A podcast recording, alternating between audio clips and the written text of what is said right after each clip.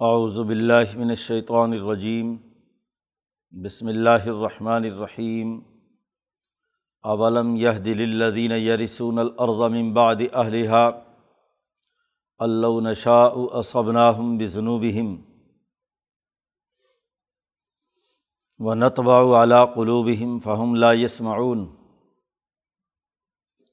تلک القرى نقص علیک من انبائها ولاقد جاءتهم رسلهم بالبینات فما کانوا لیؤمنوا بما كذبوا من قبل كذلك يطبع الله على قلوب الكافرين وما وجدنا لاکثرهم من عهد وإن وجدنا اکثرهم لفاسقين ثم بعثنا من بعدهم موسى بآياتنا إلى فرعون وملئه فضالم و بحا فنظر کئی فقانہ عاقبۃ المفصدین وقال موسا یا فرعون انی رسول من رب العالمین حقیق علا اللہ اقول اللّہ الحق، قد جئتکم ببینت من ربکم فارسل معیہ بنی اسرائیل قال ان کن تجب آیاتن فعت بحا ان کن تمن صادقین فالقا اصاح فضاہ صعبان مبین و نضا یدہ فضاہیہ بیضاءلناظرین صدق اللہ العظیم امبیا علیہم السلام کا تذکرہ آدم علیہ السلام سے لے کر حضرت شعیب علیہ السلام تک تینوں ادوار کے منتخب انبیاء کا تذکرہ اس صورت میں کیا گیا۔ آدم سے نو علیہ السلام کا جو زمانہ اور دور ہے اس میں بھی۔ اور پھر نو علیہ السلام سے لے کر ابراہیم علیہ السلام تک خود نو علیہ السلام کا اور حضرت صالح علیہ السلام اور حود علیہ السلام کا تذکرہ کیا گیا۔ پھر ابراہیمی دور کے دو نبی لوت علیہ السلام اور شعیب علیہ السلام کا تذکرہ کیا گیا۔ اور پھر جیسا کہ کل ذکر کیا گیا تھا کہ گزشتہ رقوع میں ایک تجزیہ پیش کیا گیا کہ جس بستی میں بھی ہم نے امبیا علیہم السلام بھیجے، تو ہم نے سب سے پہلے تو انہیں جھٹکا دیا۔ اخذنا اہلہ بالباسا وضرہ سختی اور تکلیف کا جھٹکا دیا تاکہ وہ گر گڑائیں اور دین کی بات کو مانیں سچائی پر قائم ہوں، عدل و انصاف کریں۔ لیکن جب ان کے تکبر اور غرور نے اسے قبول کرنے سے انکار کیا، تو پھر ہم نے ان کی رسی ڈھیلی چھوڑ دی۔ بدلنا مکانت سیات الحسنہ۔ اچھی حالت کر دی، فراخی دے دی۔ پھر اچانک ان کو پکڑا فخذنا ہم بختم و حملہ یا شعرون اسی ذیل میں قرآن حکیم یہاں بیان کر رہا ہے، اس رقوع میں، آغاز میں بھی۔ اولم یہ دلدین یریسون اردم امباد اہلیہ پہلی قوموں پر اسی طریقے سے عذاب آیا، پھر دوسری اور پھر تیسری۔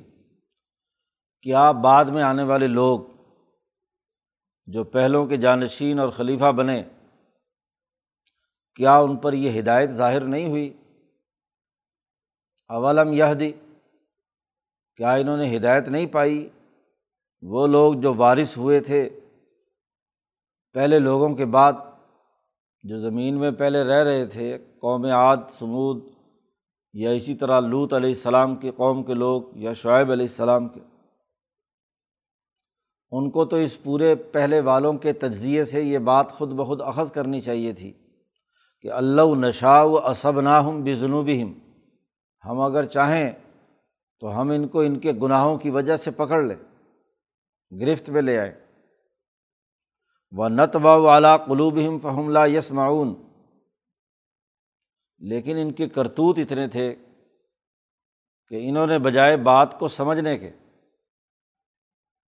جو ان کو ماضی کی تاریخ سے اپنے آبا و اجداد کے پر آنے والے عذاب سے سمجھ لینا چاہیے تھا۔ لیکن دل اتنے سخت ہو چکے تھے کہ بات کو سننے کے لیے تیار نہیں تھے۔ ہر آنے والے نے وہی جرائم کیے جو اس سے پہلے والے نے کیے ہوئے تھے۔ ان جرائم کے نتیجے میں ان بستیوں پر عذاب آئے۔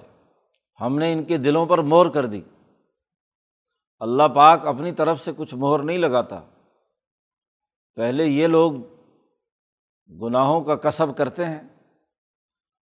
آنکھیں، کان اور چیزوں کو سمجھنے اور سوچنے والا دل اس کو یہ خود بند کرتے ہیں۔ اور جب مسلسل کوئی آدمی آنکھوں کا صحیح استعمال نہ کرے، غلط استعمال کرے تو آنکھیں خراب ہوں گی۔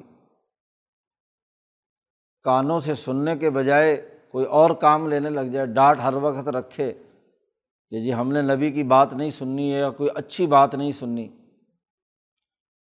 تو کان خراب ہو جائیں گے۔ دل گناہوں اور ظلم، زیادتی اور تکبر کے اندر مبتلا ہو، مسلسل اور کسی وقت بھی انسانیت کے دائرے پہ نہ آئے تو وہ دل مس ہو جائے گا۔ آپ کسی عضو سے، کسی ایک کام کو کرنے کی عادت بنا لیں تو باقی کام اسے بھول جائیں گے۔ وہ اسی کا ہو جائے گا۔ اور آج سائنس نے بھی ثابت کر دیا کہ انسانی جسم میں جتنے سیلز ہیں، ہر سیل میں ابتدائی طور پر یہ طاقت اور قوت ہوتی ہے کہ وہ ہاتھ میں چلا جائے، ہاتھ بن جائے، پاؤں بن جائے، جسم کا کوئی بھی عزب بن جائے۔ لیکن جب اسے فٹ کر دیا ایک جگہ پر، وہاں پہنچ گیا آنکھ کا سیل بن گیا، گردے کا بن گیا، دل کا بن گیا، تو اب باقی اس کی جتنی صلاحیتیں وہ ختم ہو گئی؟ اب وہ اپنے اسی فنکشن کے مطابق کام کرے گا جہاں وہ پہنچا ہے۔ اسی طرح دل کو آپ جس کام پر لگانا شروع کریں گے، دل میں صلاحیت تھی تمام طرف، تمام پہلوؤں کو دیکھنے کی، سچائی کو بھی، جھوٹ کو بھی، عدل بھی، انصاف، ظلم بھی۔ ہاں جی تکبر بھی اور اعتدال، انسانیت کی حالت بھی، عاجزی اور انکساری بھی۔ لیکن جب آپ مسلسل کسی ایک عضو کو ایک کام پر لگا دیں، مسلسل وہی عمل کرتا رہے اور دوسری طرف کا خیال اور دھیان ہی نہ آئے کسی بھی عضو کو، تو وہ وہیں پر پکا ہو جاتا ہے۔ اسی کو اللہ نے کہا نت باؤ قلوب ہم ان کے دلوں پر ہم نے مہر لگا دی، فہم لا یس معاون اب وہ سنتے نہیں ہیں۔ آپ نے ایک عضو کو کئی سال استعمال ہی نہیں کیا، تو اب آئندہ تو مفلوج ہو جائے گا، بیکار ہو جائے گا۔ تو یہی حالت ہے۔ یہ نہیں کہ اللہ نے اللہ تبارک و تعالیٰ نے بغیر کسی ان کے کسب کے ہاں جی کسی کو مسق شدہ پیدا کیا ہے۔ تمام انسانیت فطرت اسلام پر پیدا ہوتی ہے۔ اس میں تمام صلاحیتیں موجود ہوتی ہیں۔ کوئی بچہ غیر فطرت پر نہیں آتا۔ فطری طور پر تمام صلاحیتیں ہوتی ہیں، لیکن اپنے ہی گناہوں اور اپنے ہی جرائم کے نتیجے میں کہ آپ نے اپنی سوچ کو محدود کر لیا، تنگ نظر بنا لیا، ایک مخصوص دائرے کے اندر اپنے آپ کو فٹ کر لیا، تو اس کے نتیجے میں دلوں پر مہر لگ جاتی ہے۔ تو یہ قرآن حکیم گزشتہ قوموں پر آنے والے عذاب اور وہ اہم ترین جو دن تھے یا یام اللہ تھے، ان کا تحریل و تجزیہ کرنے کے بعد قرآن نے کہا تل کل قرا یہ بستیاں ہیں۔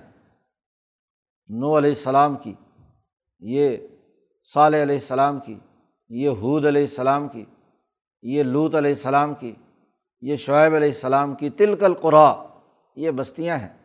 اے محمد صلی اللہ علیہ وسلم، نقص و علیہ کا من امبا ہم نے ان کی کچھ خبریں آپ کے سامنے ابھی بیان کی ہیں۔ ان کا قصہ ہم نے ابھی آپ کے سامنے بیان کیا ہے کہ ان کے سرداروں مالا اور مطرف اور مستقبرین نے کیا کردار ادا کیا اور ان کے کمزور اور سچے لوگوں نے ایمان لا کر امبیا علیہم السلام کی کیسے ان کے ان کی مدد اور تعاون کیا، یہ ہم نے کچھ باتیں آپ کے سامنے محمد صلی اللہ علیہ وسلم آپ کے سامنے بیان کی ہیں۔ ولاقد جا اتم رسول بالبینات اور یہ بات بڑی واضح ہے کہ جب ان کے رسول ان کے پاس آئے تھے تو واضح دلائل لے کر آئے تھے۔ ایک تو اللہ نے فطری طور پر تمام آزاد صحیح سالم پیدا کیے ہیں اور پھر ان کی عقل، ان کی سوچ، ان کے ذہن اور ان کے دماغ کو درست کرنے کے لیے، دلوں کو درست کرنے کے لیے واضح دلائل بھی دیے۔ بین اس چیز کو کہتے ہیں کہ جو علمی، عقلی اور عملی طور پر تسلیم شدہ ہو۔ جیسے سورج نکلا ہوا ہے، اس کو بدیہیات بھی کہا جاتا ہے کہ ایک ایسی بدیہی چیز کہ جس کا انکار کرنا ممکن نہیں۔ اب سورج نکلا ہوا ہو اور کوئی بے وقوف یہ کہے کہ جی سورج نہیں نکلا ہوا تو اس کے ساتھ کیا بحث کی جا سکتی ہے؟ یعنی اس پر کوئی دلیل پیش کرنے کی ضرورت نہیں ہوتی۔ اتنی عام بات ہوتی ہے کہ ہر آدمی جانتا ہے کہ ہاں سورج نکلا ہوا ہے۔ رات کا اندھیرا چھایا ہوا ہے تو بین بات ہے کہ رات ہے۔ کوئی بے وقوف احمق ہی ہوگا، وہ کہے گا کہ نہیں، دن ہے۔ تو ایسی واضح نشانیاں، بینات جو کھول کر بیان کرنے والی ہیں، ان کی کانوں کو، ان کے دلوں کو، ان کے دماغوں کو، ان کی آنکھوں کو متاثر کرنے والی واضح دلائل ان کے سامنے امبیا لے کر آئے واضح طور پر جی۔ حود علیہ السلام کے تذکرے میں دوسری جگہ پر اللہ نے کہا کہ یہ لوگ ملا اور مطرف کہتے ہیں، یا حود و ماج اتنا بھی بھائی تن اے حود تم ہمارے پاس کوئی واضح دلیل نہیں لے کر آئے۔ تو یہ غلط بیان کر رہے ہیں۔ ہاں جی۔ اللہ پاک کہتے ہیں، ہمارا ہر رسول جب بھی آیا ہے، تو اس نے ہر طرح سے بین طریقے سے ان کو سمجھایا ہے۔ حجت اللہ البالغ ان پر مکمل کی اللہ کی حجت مکمل کی ہے۔ تاکہ ان کی عقلیں اور ان کے دل ادھر متوجہ ہوں۔ لیکن فما کانو لیو مینو بیما کس زبو من قبل۔ یہ ایمان لانے والے ہرگز نہیں تھے جو اس سے پہلے جھٹلا چکے تھے کس زبو من قبل۔ اس سے پہلے جو تقزیب کر چکے تھے یعنی ضدی اتنے ہیں، اڑیل اتنے ہیں کہ جو ایک دفعہ زبان سے پہلے بات ان کے نکل گئی تقزیب کی، جھٹلایا، دلائل کے باوجود بھی اپنی بات پر اڑے رہے۔ صحیح بات کو قبول نہیں کیا تو اس سے بڑی مہر اور کیا ہوگی؟ نتبا ولا قلوب ہم فہم لا یسماعون کے واضح دلائل ہم نے ان کے سامنے رکھے امبیا علیہم السلام نشانیاں لے کر آئے، اس کے باوجود بھی نہیں مانا تو اس کا مطلب یہ ہے کہ ان کا دل خراب ہو چکا ہے۔ ورنہ کامن سینس یہ ہے کہ جو بنیادی بدی بات ہے، اس کی، اس پر تو اپنا موقف خود بخود بدلنا چاہیے۔ اور اگر نہیں بدل رہے تو اس کا مطلب یہ کہ دلوں پر مہر ہے۔ دل مس ہو چکے ہیں، بات سمجھنا نہیں چاہتے۔ اس لیے اللہ نے کہا کدال کا یتبا اللہ علیہ قلوب الکافرین اسی وجہ سے اللہ نے مہر لگا دی ان کافروں کے دلوں پر۔ جب کسی عزب کا فنکشن ایک محدود دائرے میں ہو جائے اور باقی کام نہ کر سکے، تو یہ اس کو بند کر دینا ہے۔ جیسے خط مکمل کر کے خط کا جو مضمون آپ نے لکھا عدالت نے کوئی فیصلہ کیا، کسی بادشاہ اور حکمران نے کوئی نوٹیفیکیشن جاری کیا، تو جتنی بات لکھی گئی جتنے دائرے کی، اس کے بعد مور لگا دی کہ اس کے علاوہ اب اس کے اندر کوئی اضافہ نہیں ہو سکتا۔ تو جب یہ لوگ بینات کو نہیں سمجھتے، واضح دلائل کو نہیں سمجھ رہے، تو جتنی بات یہ تقزیب اور جھوٹ بوٹ کی بول رہے ہیں، اس کے بعد اللہ نے کہا اسٹاپ اب آگے نہیں چل سکتے تھے وما وجدنا علی اکثر من آہدن اور پھر ہمارا ایک اور تجزیہ بھی ہے کہ ان کی اکثریت کی زبان کا جو عہد تھا، اس عہد کو بھی ہم نے نہیں پایا۔ اب یا تو یہ عہد سے مراد عہد الست ہے کہ جو میساک انہوں نے وہاں کیا تھا اللہ کے سامنے کالو بلا۔ حالانکہ اس وقت یہ عہد کر کے آئے تھے کہ ہاں تو ہمارا رب ہے۔ دنیا میں آ کر اس عہد کو کیا ہے؟ بلا دیا۔ تو ہم نے ان کی اکثریت میں عہد کی پاسداری نہیں دیکھی، نہیں پائی۔ یا وہ جو فطرت اسلام پر یہ پیدا ہوئے، تو فطری صلاحیت اور استعداد کا استعمال نہیں کیا، یہ بھی تو ایک عہد تھا۔ یا امبیا علیہم السلام کے ساتھ کوئی معاملہ یا معاہدہ کیا کہ اگر تو فلاں نشانی لے آؤ گے تو ہم ایمان لے آئیں گے۔ تو وہ نشانی بھی آ گئی۔ صالح علیہ السلام کی قوم نے نشانی مانگی تھی کہ اونٹنی نکلنی چاہیے، تو اونٹنی آ گئی۔ اونٹنی نکل آئی تو ہم ایمان لے آئیں گے، عہد کیا تھا۔ لیکن اونٹنی آ گئی، عہد کی خلاف ورزی کی۔ تو یہ تمام ممکنہ شکلیں ہو سکتی ہیں۔ بنیادی بات یہ کہی قرآن حکیم نے کہ ان کی اکثریت کو ہم نے عہد پر قائم ہونے والا نہیں پایا۔ وہ ام وجدنا اکثر ہم لفاصقین اور ہم نے ان کی اکثریت کو فاسق و فاجر پایا، نافرمان پایا۔ لفاسقین کے ذریعے سے تاکید بیان کر دی، ضرور فسق و فجور میں یہ مبتلا ہے۔ اور فاسقین کون ہے قرآن حکیم پیچھے کئی جگہ بیان کر چکا اللہ دین ین قزون عہد اللہ ممبادمی ساقی و یک تعاون ما امر اللہ بھی ایو صلاح و یوف سدون فل عرض جو لوگ اللہ کے عہد کو توڑتے ہیں، زمین میں فساد بچاتے ہیں۔ عزیز و اقارب، رشتہ داروں کے مظلوم اور کمزور لوگوں کے حقوق ادا نہیں کرتے، وہ فاسقین ہیں۔ تو یہاں بھی یہی کہا تھا کہ ان کی اکثریت عہد کی پاسداری نہیں کرتی اور عہد توڑنے والا، سماجی معاہدات کو توڑنے والا۔ اب فحاشی اور اریانی کے ذریعے سے مقاعد معاہدۂ نکاح توڑتے ہیں۔ ناپ تول میں کمی کے ذریعے سے معاہدۂ بے اور معاہدۂ معیشت توڑتے ہیں۔ لوگوں پر ظلم اور تکبر اور غرور کے ذریعے سے یہ معاہدہ سیاست کا توڑتے ہیں۔ وہاں تک استقبار سے کام لیتے ہیں۔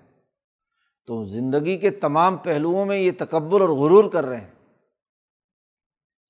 تو اس لیے قرآن نے کہا کہ ان کی اکثریت فاسقین یہ امبیا علیہ السلام کا تذکرہ کیا اور ان کا تحلیل و تجزیہ کیا اس ڈیڑھ رقوع میں۔ کل ایک پورا رقوع اور یہاں نصف رقوع تقریباً یہ۔ اس ڈیڑھ رقوع میں تجزیہ کے بنیادی نکات متعین کر دیے کہ یہ یہ پہلو تھے ان قوموں کے ایام اللہ کے۔ اور یہ پہلو اس لیے یہاں پر بیان کیے گئے کہ یہ دراصل تمہید ہے آگے موسا علیہ السلام کے واقعے کی۔ موسا علیہ السلام وہ پہلے نبی ہیں جنہوں نے تذکیر بھی ایام اللہ کا استعمال کیا، لوگوں کو ڈرانے کے لیے، گزشتہ قوموں کے پر آنے والے عذاب، اور وہاں جو لوگ کامیاب ہوئے، انعام یافتہ لوگ، ان کے تذکرے کے تناظر میں عبرت اور نصیحت حاصل کرنے، تذکیر حاصل کرنے کا طریقۂ کار موسا علیہ السلام نے انسانیت کے سامنے رکھا۔ امام شاہ ولی اللہ نے حجرت اللہ میں جو بات گفتگو کی ہے، وہ دراصل اسی تناظر میں ہے انہیں آیات سے، اسی سیاق و سباق سے حضرت شاہ صاحب نے سمجھی ہے کہ ابراہیم علیہ السلام سے اعلیٰ اللہ کا جیسے پچھلی صورت میں تھا، انی وجہ تو وجہ اللہ فتح السماوات والارض حنیفہ اور موسا علیہ السلام سے علم تذکیر بھی ایام اللہ شروع ہوا۔ موسا علیہ السلام نے اس کو ایک علم کی شکل دی۔ یوں تو تذکیرات کسی نہ کسی واقعے سے گزشتہ انبیاء بھی کہیں کہیں بیان کرتے رہے ہیں۔ لیکن اس کو ایک باقاعدہ علم اور فن کے طور پر حضرت موسیٰ علیہ السلام نے استعمال کیا تو اسی تجزیے سے ہی یہ بات واضح ہوتی ہے۔ جیسے علم مابعد الموت اور حشر اور جنت سے متعلق جو امور ہیں، اس کا پورا علمی قانون اور ضابطہ وہ حضرت محمد مصطفیٰ صلی اللہ علیہ وسلم نے انسانیت کے سامنے رکھا۔ گو آخرت کا تذکرہ گزشتہ انبیاء بھی کرتے رہے، لیکن انسانیت کے سامنے باقاعدہ ایک علم کے طور پر۔ امام شاہ ولی اللہ دہلوی کی یہی سب سے بڑی خصوصیت ہے کہ وہ علوم مرتب اور مہذب کرتے ہیں، علمی اور فنی طور پر چیزوں کو بیان کرتے ہیں۔ علمی طور پر کوئی چیز بیان نہ کی جائے، علم و فن کے طور پر اسے مرتب نہ کیا جائے تو سسٹم اور نظام نہیں بنتے۔ کبھی کوئی کام کر لیا، کوئی اکا دکا مثال اور ہاں جی کوئی ایک مسئلہ بیان کر دیا، یہ علم نہیں ہے۔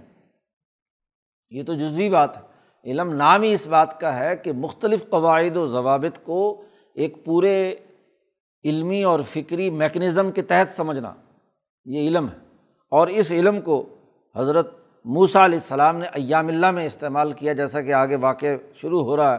تو وہاں قرآن حکیم نے اس علم کے استعمال کے موسا علیہ السلام کے واقعات بیان کیے ہیں۔ قرآن حکیم کہتا ہے سما باسنا ممباد موسا بھی آیاتی نا پھر ہم نے ان امبیا کے بعد موسا علیہ السلام کو باقاعدہ اپنی نشانیاں، آیات دے کر بھیجا۔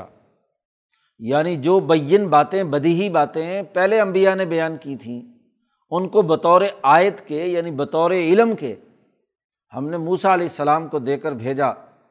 بین تو بدی ہی بات ہے، اس کے لیے کوئی علمی اور فکری دماغ لڑانے کی ضرورت نہیں ہوتی، وہ تو جیسے سورج نکلا ہوا ہے، اب اس پر کیا دلائل دیے جائیں؟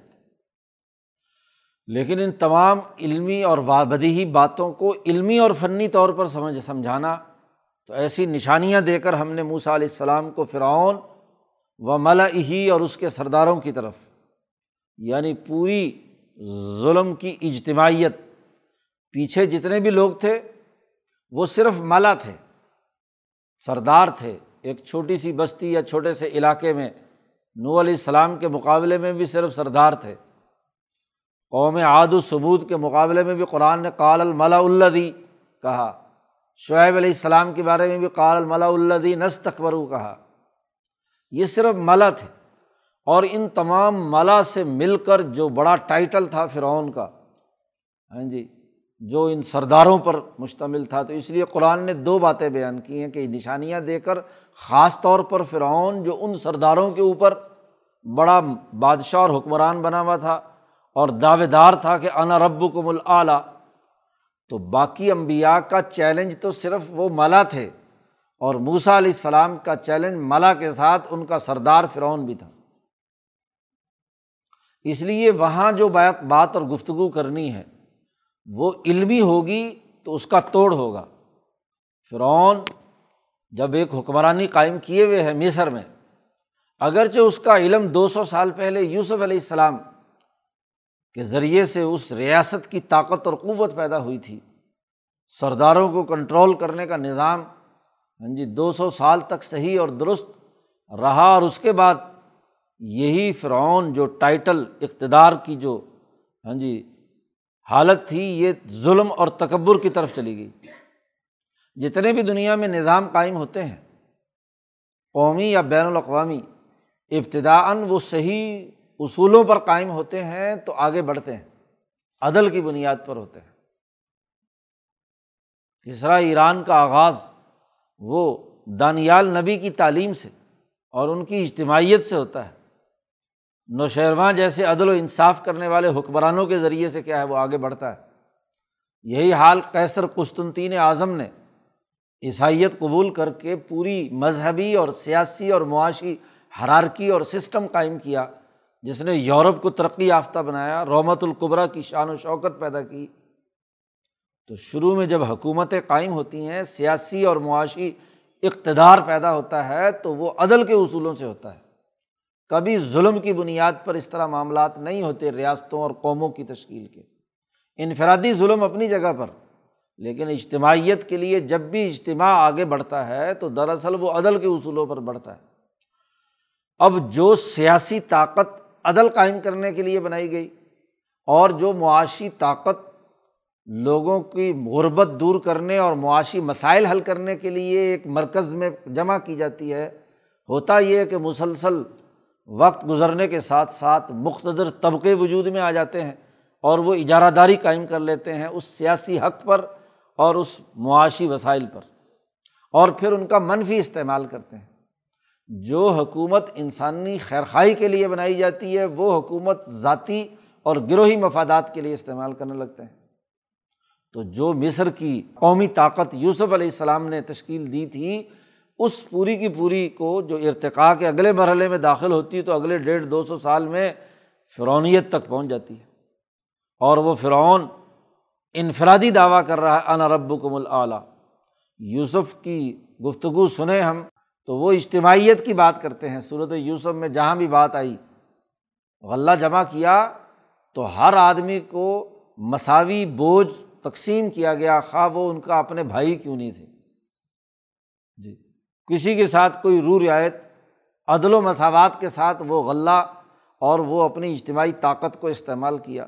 یہی غلہ جب فرعون کے قبضے میں آیا، یہی زراعت کا طریقہ، کاشتکاری کا جو یوسف علیہ السلام نے متعارف کرایا تھا، اس کے ذریعے سے مصر کی معاشی طاقت مضبوط ہوئی، تو یہی غلہ فرعون کے زمانے میں فرعون کی ذاتی جاگیر بن گیا۔ ذاتی طور پر اس نے اس سرمایہ پر قبضہ کر کے مفادات کے لیے استعمال کیا۔ تو موسا علیہ السلام ایسے وقت میں آئے کہ جب صرف ملا ہی نہیں، ملا کے اوپر ایک فرعون بھی وجود میں آ چکا تھا۔ فرعون ایک ٹائٹل ہے، ایک عنوان ہے۔ یہ کسی مخصوص شخص کا نام نہیں ہے۔ اس کا معرفہ ہونا بھی اپنے ٹائٹل کے اعتبار سے ہے۔ فرد کے اعتبار سے مختلف افراد پر یہ لفظ استعمال ہوتا رہا ہے۔ جیسے زار، جیسے کیسر جیسے کسرا۔ ہاں جی یہ جو القابات ہیں ہاں جی یہ اس کے لیے جو بھی بادشاہ بنے گا، جو بھی حکمران بنے گا، اس کے لیے فرعون۔ اس لیے فرائین مصر کی بڑی لمبی فہرست ہے۔ کسی آدمی کا نام نہیں ہے، علم نہیں ہے۔ یہ ٹائٹل ہے، ایک عنوان ہے جو تمام کے لیے کیا ہے؟ استعمال کیا گیا۔ تو جو موسا کے زمانے میں، اب موسائی کے زمانے میں کم از کم تین فرعون ہیں۔ موسا کی پرورش کرنے والا فرعون اور پھر کیا ہے؟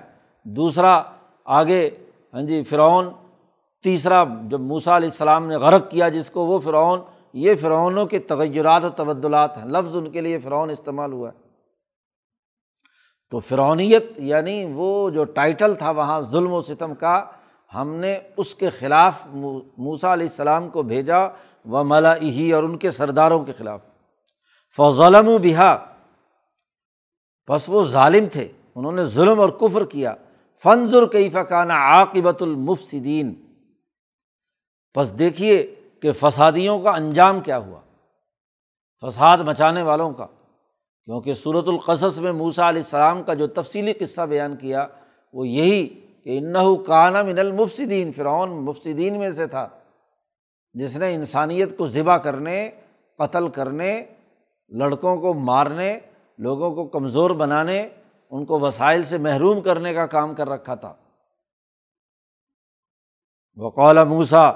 اب موسا علیہ السلام کو جب ہم نے بھیجا تو موسا علیہ السلام نے کہا، یا فرعون، انی رسول مر رب العالمین. میں رب العالمین کی طرف سے رسول بن کر آیا ہوں۔ حقیق علی اللہ اقول اللہ الحق. میں اس بات پر پختگی سے قائم ہوں کہ میں اللہ پر سوائے حق کے کوئی گفتگو نہیں کروں گا۔ جو بات بیان کروں گا وہ کسی اپنی ذاتی تقاضے کی بنیاد پر، اپنی ذاتی چاہت کی بنیاد پر نہیں ہوگا۔ ٹھیک ٹھیک حق کی بنیاد پر ہوگا۔ جو کچھ اور جتنا کچھ اللہ نے مجھے کہا ہے، وہی میں تمہارے سامنے بیان کروں گا۔ کوئی اپنی طرف سے اس کے اندر مکسنگ اور ملاوٹ نہیں کروں گا۔ حضرت شیخ الہند نے حقیق ان کا ترجمہ قائم ہوں میں اس پر۔ عام مفسرین یہاں پر ترجمہ کرتے ہیں حقیق کا جدیر سے کہ میرے لائق ہے یہ بات، لیکن جب حقیق کو جدیر کے معنیٰ میں لایا جائے تو پھر علا کا صلہ جو ہے وہ گڑبڑ کرتا ہے۔ اس لیے تمام مفسرین نے وہاں علا کو با کے معنیٰ میں استعمال کیا کہ اگرچہ حرف عطف اعلیٰ ہے اور اعلیٰ الزام کے لیے آتا ہے، لیکن یہ با کے معنیٰ میں ہے کیونکہ جدیر کا صلہ جو ہے وہ با آتا ہے۔ تو یہ تعویل کرنی پڑی۔ لیکن شیخ الہند نے بہت اہم بات یہ فرما دی کہ حقیق اپنے اصل معنیٰ میں رکھو۔ حقیق حق سے ہے اور آگے چونکہ الحق کہا جا رہا ہے، تو حقیق میں اس پر قائم ہوں۔ علا کا جو لفظ ہے، حرف ہے، وہ بھی اپنے معنیٰ پر ہے کہ اعلیٰ الزام کے لیے آتا ہے۔ میں اس بات پر پورے طریقے سے حق پر قائم ہوں۔ تو بڑا جامع ترجمہ حضرت شیخ الد رحمۃ اللہ علیہ نے کیا۔ قائم ہوں میں اس بات پر۔ تو اعلیٰ کا جو اصل مطلب اور مفہوم ہے، جو لفظ لایا گیا ہے یہاں پر اللہ پاک کی طرف سے، اس کا پورا مطلب ظاہر ہونا چاہیے۔ تعویل کرنے سے تو کچھ سے کچھ ہو جائے گا۔ تو اگر بائی ضروری ہوتا تو اللہ میاں یہاں پر جدیر بے ان کا لفظ استعمال کر لیتا۔ لیکن اللہ نے اعلیٰ کا لفظ استعمال کیا اور جدیر کی جگہ پر حقیق کا لفظ استعمال کیا۔ تاکہ حق کی حقانیت پر قائم ہونے اور ثابت قدم رہنے کا معاملہ واضح ہو جائے۔ یہ حضرت شیخ الند رحمۃ اللہ علیہ کے ترجمے کی بڑی بنیادی خصوصیت ہے۔ امام شاہ ولی اللہ دہلوی کا یہ اسلوب ہے کہ الفاظ کو اپنی اصل معنویت اور اپنی اصل ساخت پر رکھ کر اس کا مفہوم اور مطلب متعین کرنا۔ شاہ عبد القادر دہلوی رحمۃ اللہ علیہ کے ترجمے سے لے کر شیخ الہند تک اس اسلوب ترجمہ کو سامنے رکھا گیا۔ حقیق میں اس حق پر قائم ہوں، اس بات پر قائم ہوں کہ اللہ اقول اللہ الحق۔ اللہ پر کتی کوئی ایسی بات نہ کہوں سوائے حق بات کے، اور کوئی بات میری زبان سے نہ نکلے۔ قد جی تو کم تم رب کم میں تمہارے سامنے واضح دلیل لے کر آیا ہوں تمہارے رب کی طرف سے۔ واضح نشانیاں ہیں بینہ ہے فرسل معیہ بنی اسرائیل یہ تمام نشانیاں اپنا تعارف کرایا کہ انی رسول میں رب العالمین پہلی بات۔ دوسری بات یہ کہ میں رسول ہوں، جو بات بیان کروں گا وہ ٹھیک ٹھیک حق ہوگی، اس میں کوئی مکسنگ اور ملاوٹ نہیں ہوگی، سچائی پر مبنی ہوگی۔ تیسری بات یہ کہ جو بات حق کی میں تمہارے سامنے پیش کروں گا، اس کی دلیل بھی میرے پاس ہوگی۔ یہ ایک بہت ہی علمی اور جامع انداز و اسلوب ہے۔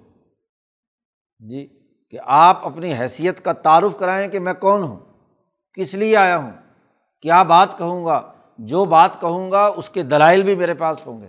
ہیں۔ یہ ایسے نہیں کہ بغیر دلیل کے میں تم پر کوئی بات مسلط کرنا چاہتا ہوں۔ اب ان تینوں کا تعارف کرانے کے بعد اصل مدعا جو اللہ نے واضح طور پر اس وقت طور پہاڑ پر جیسا کہ صورت توحا میں ہے کہ جانا فرعون کے پاس اور اس سے نرمی سے بات کرنا، دلائل سے بات کرنا اور اس سے کہنا کہ ان ارسل معانہ بنی اسرائیل۔ وہی جملہ یہاں پر حضرت موسا علیہ السلام نے استعمال کیا کہ ارسل معیہ بنی اسرائیل۔ یہ تین باتیں تقاضا کرتی ہیں۔ میرا رسول ہونا، اللہ کا پیغام کا ہونا اس پر دلائل کا ہونا، یہ تقاضا کرتا ہے، فا، اس لیے فا ارسل، پس بھیجو تم، میرے ساتھ بنی اسرائیل کو آزادی دو۔ تم نے انہیں غلام بنا رکھا ہے، پستی کی حالت میں ہے امبیا کی اولاد ہے اور تم نے انہیں غلام بنا کر پست بنا دیا۔ ان کے لڑکوں کو قتل کراتے ہو اور ان کی لڑکیوں کو زندہ رکھتے ہو، زمین میں فساد بچاتے ہو۔ جیسے ہی یہ موسا علیہ السلام نے گفتگو کی تو قول فرعون نے کہا، ٹھیک ہے، تم یہ بات کہتے ہو، ان کن تج تب آیاتن تم نے اگر یہ بات کہی ہے کہ تم واقعی نشانی اور باقاعدہ علمی طور پر اس حقیقت کو ثابت کرنا چاہتے ہو کہ بنی اسرائیل کو ہمارے ساتھ بھیجو، تو فاتح بہا، لے آ نشانی، لاؤ بھی نشانی پیش کرو۔ دلیل پیش کرو کہ یہ اللہ نے ہی تمہیں بھیجا ہے۔ تم واقعی اللہ کے رسول بھی ہو۔ اور اللہ نے یہ بات کہی بھی ہے تم سے کہ بنی اسرائیل کو آزادی دو۔ کیونکہ موسا علیہ السلام کا جو گفتگو کا انداز تھا، اب اس کے سامنے کسی قسم کا کوئی اور چارہ نہیں تھا کہ وہ دلیل مانگے۔ کیونکہ دلائل کی دنیا میں، حکمرانوں کی دنیا میں چیزوں کو درست انداز میں پیش کر کے اپنا آپ منوانا۔ یہ بڑی اہم عقلی اور شعوری جد وجہد اور کوشش ہے۔ مولانا عبید اللہ سندھی رحمۃ اللہ علیہ فرماتے ہیں کہ جب میں کابل پہنچا، اب دیوبند کا ایک معمولی سا طالب علم، یتیم ہاں جی ماں باپ کا بچہ، نیا نیا ابھی مسلمان ہوا۔ میرا کوئی طاقت اور قوت، میری کوئی جماعت اور پارٹی اس طرح کی نہیں کہ جو خاندانی اور نسلی لوگوں کی ہوتی ہے۔ صرف شیخ الہند کا شاگرد، اس کے علاوہ میرے پاس اور کچھ نہیں ہے۔ اب افغانستان کے حکمران امیر حبیب اللہ خان سے ملنا جو در نسل در نسل حکمران چلے آ رہے ہیں۔ بادشاہ سے تعلقات قائم کر کے اپنی پیغام کو اور اپنی حقانیت کو سمجھانا یہ ایک مرحلہ تھا۔ تو جب ملاقاتیں ہوئیں، وہ تو حضرت شیخ الہند نے اپنے شاگرد کو لکھ دیا، قاضی عبد الرحمٰن کو، کہ جی ان کے ساتھ تعاون کرو۔ قاضی صاحب دیوبند کے فاضل تھے۔ تو اب گو ان سے تعارف ہو گیا۔ انہوں نے کہا بھی میں تو بہرحال عدالتی میرے پاس ہیں، لیکن اصل کام تو امیر صاحب نے کرنا ہے۔ تو آپ کی امیر صاحب سے ملاقات ہونی چاہیے۔ تو مولانا سندھی رحمۃ اللہ علیہ نے خوب غور و فکر کہتے، سوچ سمجھ کر ہاں جی میں نے ایک تحریر بنائی۔ جی اور اس تحریر کے اندر انداز و اسلوب اختیار کیا دلائل کے ساتھ اور مختصر طور پر۔ لمبے چوڑی کہانیاں اور ہاں جی دستاویز نہیں۔ جو بنیادی بات تھی کہ ہندوستان غلام ہے، یہ یہ ہندوستان کے جغرافیائی حالات ہیں، افغانستان کی یہ صورت حال ہے، اس وقت دنیا کی جو عالمی طاقتیں ہیں، وہ یہ کچھ کھیل کھیل رہی ہیں۔ اس پورے کا ایک خاکہ بنا کر ہاں جی ایک تحریر بنائی۔ اور پھر صرف یہ نہیں کہ خود ذاتی طور پر اپنے تحریر کے بعد وہاں جو عقلمند لوگ، خاص طور پر اکنامکس کے ایک ماہر تھے ہاں جی ابراہیم، حضرت مولانا صادق صاحب کے عزیز اور رشتہ دار تھے جو پہلے سے وہاں پہنچے ہوئے تھے اور وہاں ایک کالج میں اکنامکس پڑھاتے تھے۔ تو ان سے مشاورت کی، ان کو دکھایا۔ تو چونکہ وہ وہاں حکومت میں پہلے رہے تھے، تو وہ وہاں کے اسٹائل کو، افغان اسٹائل کو سمجھتے تھے، اس کی بنیاد پر انہوں نے کچھ فنی چیزیں جو ہیں وہ مشورے دیے تو حضرت سندھی کہتے ہیں اس سے مجھے بڑا فائدہ ہوا۔ تو میں نے وہ اس بنیاد پر وہ کاغذ تحریر بنائی۔ تو امیر حبیب اللہ خان تحریر پڑھتے ہی اب حضرت نے وہاں کہا کہ عام جو مذہبی لوگ ہیں جب اپنی بات بیان کرتے ہیں تو وہ مذہب کے دلائل اور فلاں سیاست کے اندر لوگ یہ اس مذہب کے دلائل کو کہاں، وہ تو حقائق کی بنیاد پر یا کوئی جو واقعتاً مسائل ہوتے ہیں، اس کی بنیاد پر گفتگو کرتے ہیں۔ تو جیسے ہی تحریر دیکھی تو خود امیر حبیب اللہ کو ہاں جی مولانا سندھی کو بلایا۔ اور پھر جب بات چیت اور مکالمہ ہوا تو بات چیت سے پتہ چلتا ہے نا کہ بندہ یہ واقعتاً کوئی پیغام لایا ہے، اس پر غور و فکر کی ضرورت ہے یا ایسے ہی کوئی واز کہہ رہا ہے۔ تو مسجد کا واز اور ہوتا ہے اور سیاسیات کے میدان میں حکمرانوں سے ٹیبل ٹاک اور بات ہوتی ہے۔ اس کے لیے اس طریقے کی عقل اور شعور کا ہونا ضروری ہے۔ جی یہی حال حضرت شیخ الہند رحمۃ اللہ علیہ جب ہاں جی مکہ مکرمہ پہنچے اور غالب پاشا سے ملاقات ہوئی، گورنر، تو جب پہلے دن ملاقات ہوئی، بات چیت اور گفتگو ہوئی، تو بڑا اس پر اثر پڑا کہ ان کے پاس تو بڑی معلومات اور بہت ہاں جی اہم ترین چیزیں ہیں۔ پھر بھی اس نے اپنے ایک دن کا مہلت لی کہ میں ذرا دیکھنا چاہتا ہوں۔ وہ سمجھتا تھا، روایتی طور پر مولوی صاحبان آتے ہیں اور یہاں بعض کہتے ہیں کہ جی اسلام کی یوں خدمت کرو، جہاد کرو، یہ کرو، وہ کرو۔ لیکن اس نے ایک دن لیا اور معلومات پوری کی، اس کی انٹیلیجنس نے رپورٹ دی کہ یہ دیوبند کے بڑے عالم ہیں اور بہت۔ تو اگلے دن خود باہر آ کر استقبال کیا شیخ الہند کا۔ اور پھر پوری ہاں جی جو گفتگو ہی اس گفتگو میں بنیادی امور طے ہوئے۔ تو یہ ایک علم و فن ہے۔ اسی طرح جب انور پاشا سے مدینہ میں ملاقات ہوئی ہے، ہوٹل میں۔ ہاں جی مسجد نبوی کے پاس۔ تو وہاں بھی ہاں جی خود انور پاشا نے گفتگو سن کر کہا کہ آپ سے ہم رابطے میں رہیں گے اور وہ تحریر اور خط دیا انور پاشا نے، جس میں ہاں جی خلیفہ کی طرف سے یہاں لڑنے کے لیے سلطان المعظم کے لقب کے ساتھ حضرت شیخ الہند کو اپنا نائب بنایا پورے ہندوستان میں، بادشاہ خلیفۃ المسلمین نے۔ غالب پاشا، پورا خط پڑھے غالب نامہ۔ تو یہ سیاسیات کے میدان میں حکمرانوں سے مکالمے کا انداز اور اسلوب ہے اور یہ موسوی طریقۂ کار ہے۔ موسا علیہ السلام کی نبوت میں حکومت شامل ہے، سیاست شامل ہے۔ اس لیے موسا علیہ السلام نے جب یہ گفتگو کی تو اب فرعون کے پاس اور کوئی چارہ نہیں تھا۔ وہ حکارت سے یہ نہیں کہتا، جاؤ تم، یہ کیا باتیں کر رہے ہو؟ میں رسول ہوں اور فلاں ہوں فلاں ہوں۔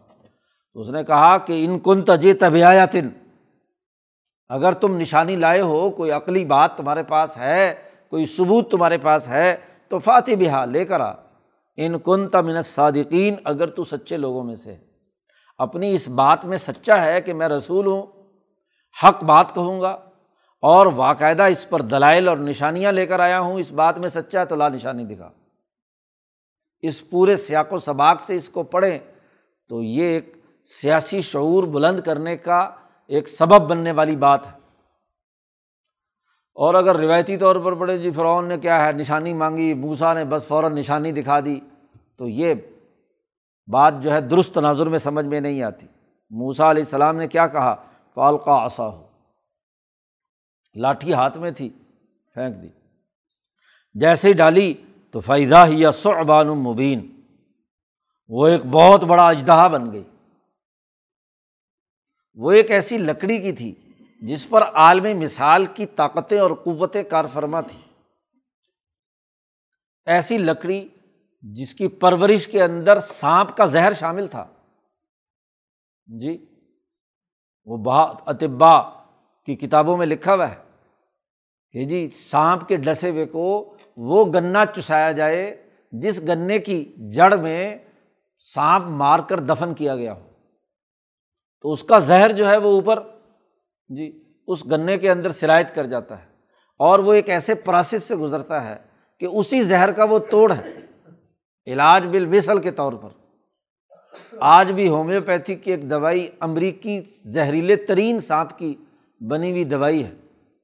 اور وہ ہر سانپ کاٹے کو، بلکہ جسم میں پھیلے ہوئے ہر زہر کا علاج ہے، جو ان علامات کو ظاہر کرے۔ تو اس لاٹھی کا معاملہ بھی ایسا ہی تھا۔ کہ جب یہ وجود میں آئی ہے تو اس کی جڑ میں سانپ کے اثرات کی حیوانیت کے اثرات تھے اور عالم مثال میں اس کا اپنا مثالی وجود وہ سانپ کی شکل لیے ہوئے تھے۔ بظاہر اس عرض میں وہ لکڑی ہے، لیکن سانپ اس میں داخل ہے۔ موسا علیہ السلام کو جو اللہ نے توانائی اور طاقت دی تھی عالم مثال کے ساتھ تعلق قائم کرنے کی، جو اللہ نے طور پہاڑ پر مکالمے کے دوران موسا علیہ السلام کی اس لاٹھی کی طرف اشارہ کر کے اس کی طرف جو ہاں جی اپنی تجلی ڈالی تھی، پوچھا تھا نا کہ تیرے ہاتھ میں ماتل کا بھی امینی کا یا موسا تیرے ہاتھ میں کیا ہے؟ تو موسا علیہ السلام نے کہا کہ آسایا، یہ میری لاٹھی ہے۔ اتوقع علیہ و احش بحا اعلیٰ غنمی ولی افیہ معارب اخرا، بکریوں کے لیے پتے جھاڑتا ہوں، فلاں کرتا ہوں۔ اور یہ کوئی غیر معمولی لاٹھی تھی، اس لیے بھی کہ یہ شعیب علیہ السلام کی لاٹھی تھی۔ امبیائے بنی اسرائیل کی وراثت میں جو ابراہیم سے چلی آ رہی تھی، جو ہر پہلا نبی بعد والے نبی کے سفرد کرتا تھا، تو یہ اس تسلسل سے چلی آ رہی لاٹھی تھی جو شعیب نے موسا علیہ السلام کو دی بکریاں چرانے کے لیے۔ جب وہ ان سے معاہدہ ہو گیا اور اپنی بیٹی کی شادی کی، تعلیم و تربیت کا اہتمام کیا، تو وہ لاٹھی چلی آ رہی۔ ہے اب اس لاٹھی جیسے ہی ڈالی تو ایک اجدہا سانپ اور وہ جو باقی جو سانپ سونپ ادھر ادھر لال رکھے تھے انہوں نے ہاں جی وہ رسیاں رسیاں مصنوعی، وہ بھی ہڑپ کر گیا اور فوراً اس نے منہ کھول کے فرعون کے اوپر روب اور دبدبا پیدا کیا۔ ایسے ہی منہ کھولا اور فرعون کا چہرہ ہڑپ کرنے لگا۔ تو چونکہ ابھی مارنا نہیں تھا، ابھی تو یرکانا تھا۔ ہاں جی اس کے اوپر روب پیدا کرنا تھا۔ تو فوراً اس کی دم موسا علیہ السلام نے پکڑ لی تو وہ دوبارہ لاٹھی بن گئی۔ اب وہ ہکا بکا۔ جی کہ یہ کیا ہے؟ سب کچھ تو وہ کھا گیا، لکڑیاں، وہ جتنا بھی وہ ہاں، انہوں نے جادوگروں نے اور یہاں تک کہ آدمی کے بالکل سامنے آ کر سانپ منہ میں لینے کے لیے تیار ہو تو پسینے چھوٹ جاتے ہیں۔ اگر منہ سارا پکڑتے پیچھے سے تو اس نے فرعون کو بھی کیا ہے؟ ہڑپ کر جانا تھا۔ تو ایک دفعہ تو وہ ہل کر رہ گیا۔ صوبان المبین واضح اس سے بڑی دلیل کیا ہوتی ہے؟ دیکھو، وجدانی دلیل سے بڑھ کر اور کوئی دلیل نہیں ہوتی۔ کہ جو کیفیت آپ کے جسم پر تاری ہوئی ہے۔ جی۔ آدمی بیمار ہو اور اذیت اور تکلیف سے خود گزر رہا ہو تو اس سے بڑی تکلیف کی حیثیت یا احساس اور ادراک کسی اور کو ہو سکتا ہے۔ آدمی مست بیٹھا ہوا ہے، کوئی ہاں جی کوئی اس کے لیے تکلیف اور ایزا نہیں، کوئی مریض کرا رہا ہے تو اس کی کیفیت کا اسے کیا اندازہ ہو سکتا ہے؟ لیکن جب خود اپنے اوپر تاری ہو تو وجدانی علم سے بڑھ کر کوئی علم نہیں ہوتا۔ عقلی علم تو محض دماغ تک محدود رہتا ہے۔ امبیا علیہم السلام جب اپنی نشانیاں ظاہر کرتے ہیں تو وہ پورے وجود پر وجدانی طور پر تاری ہوتی ہے۔ تو فرعون پر جب یہ کیفیت ہوئی اور وہ لاٹھی پکڑ لی گئی تو فرعون حیران و پریشان۔ یہی نہیں، دوسری نشانی بھی دکھائی۔ وہ نزا یدہ فیضا ہی بئی ضو ناظرین موسا علیہ السلام نے اپنی بغل سے ہاتھ نکالا اور نکال کر دکھایا تو وہ روشن، پوری دربار اس سے روشن ہو گیا۔ لائٹ اتنی کہ آنکھیں چندیا رہی ہیں۔ اب یہ جو روشنی، ایسی روشنی جو آنکھوں کو چندیا کر آدمی کو ادھر ادھر دیکھنے کے قابل نہ چھوڑے اس سے بڑی وجدانی حالت اور کیا ہو سکتی ہے؟ موسا علیہ السلام کے سینے اور قلب پر جو تجلی نازل ہوئی تھی طور پہاڑ پر، جس تجلی سے ان کے قلب نے گفتگو کی تھی، ذات باری تعالیٰ کی، مکالمہ ہوا تھا، تو اس تجلی نے آپ کا جو سینہ روشن کیا ہوا تھا، عالم مثال کی طاقت اور قوت سے، بھائی وہ جھاڑی تھی نا، بیری تھی اس بیری پر اللہ نے تجلی ڈالی تو اسی بیری میں سے آگ نکل رہی ہے۔ روشن۔ بیری تجلی الہی کے لیے وکر بن گئی۔ مولانا سندھی نے اس کی بڑی تفصیل بیان کی ہے۔ یہاں بیان کرنے کا موقع نہیں۔ تو وہ وکر جب بن گئی تو وہ کیا ہے؟ اس سے روشنی نکل رہی ہے۔ تو اگر بیری روشن ہے تجلی الہی سے تو وہی تجلی الہی جب وہی الہی کی صورت میں موسا کے سینے میں منتقل کی تو موسا کا قلب کتنا روشن ہوگا۔ اور جیسے ہی ہاتھ سینے پہ لگایا، بغل کے نیچے یہاں جی تو وہ ہاتھ کے اندر بھی وہ تجلی کا اثر اللہ تعالیٰ نے داخل کر دیا، تو روشنی۔ اب دونوں چیزیں وجدانی طور پر دو ٹوک انداز میں اس کے سامنے آئی ہیں۔ اس کا انکار نہیں کر بین ہے۔ ایسی بدہی بات ہے کہ جس کا کوئی انکار نہیں ہو سکتا۔ کیونکہ اس کے پورے وجود اور سرداروں کے وجود پر وہ روشنی اس طریقے سے ان کی آنکھیں چندھیا رہی ہے کہ ان کو اس کے علاوہ نظر ہی کچھ نہیں آ رہا۔ اور وہ سانپ اور اجدہا جا کر ان کو گرفت میں لیتا ہے، تو اس حد تک کہ وہ کیا ہے؟ ان کو خطرہ، جان کا خطرہ لاحق ہو گیا۔ اب ایک طرف انعام کی حالت ہے، روشنی، چاندنی ہاں جی ٹھنڈک، نورانیت، یہ انعام کی حالت ہے۔ اور اجدہے کا منہ کھول کر پکڑنا یہ عذاب کی حالت ہے۔ تو دونوں طرح کی نشانیاں موسا علیہ السلام نے واضح کر دیں اور علمی طور پر اس کو ثابت کر دیا۔ اب ہونا تو یہ چاہیے تھا کہ ان نشانیوں کے آنے کے بعد فرعون کو بات ماننی چاہیے تھی۔ لیکن جیسا اگلے رقوع میں کہا، سرداروں نے، فرعون، سرداروں نے، کیونکہ حاشیہ نشین بیٹھے ہوتے ہیں نا، وہ اپنے لیڈر کی بے عزتی محسوس کرتے ہیں۔ کہ اب یہ اس کے پاس کوئی جواب نہیں ہے، تو وہ انگلی لگانے کے لیے خوش آمدی قسم کے ساتھ بیٹھے ہوئے کہنے لگے، ان نہاذا لساحر العلیم یہ تو بڑا کوئی جادوگر لگتا ہے۔ یعنی اس کا حقائق سے کوئی تعلق نہیں، یہ تو کیا ہے؟ کوئی جادوگر ہے جس نے جادو کا کرتب دکھایا ہے کہ سانپ لکڑی اجدہا بن گئی اور وہ کھانے کو دوڑی اور یہ روشنی جو ہے یہ پھیل گئی، تو اس نے جادو کا کرتب دکھایا ہے۔ تو بات کو درست تناظر میں سمجھنے کے بجائے ہاں جی اس بات کے اندر خوش آمدی انداز اختیار کر کے فرعون پر جو کیفیت تاری ہوئی ہے، اس کو اس سے نکالنے کے لیے اس کے حوالی موالی جو ہے نا، وہ کیا ہے؟ اس کو ایک نئی پٹی پڑھا رہے ہیں۔ اور اسی کی بنیاد پر آگے اس کو اکسایا ہے، جیسے کہ تفصیل اگلے رقوع میں اللہ نے بیان کی ہے۔ ان شاء اللہ اس پر گفتگو کریں گے۔ اللہ تعالیٰ ہمیں قرآن حکیم کو سمجھنے اور اس پر عمل کرنے کی توفیق عطا فرمائے۔ اللہ وسلم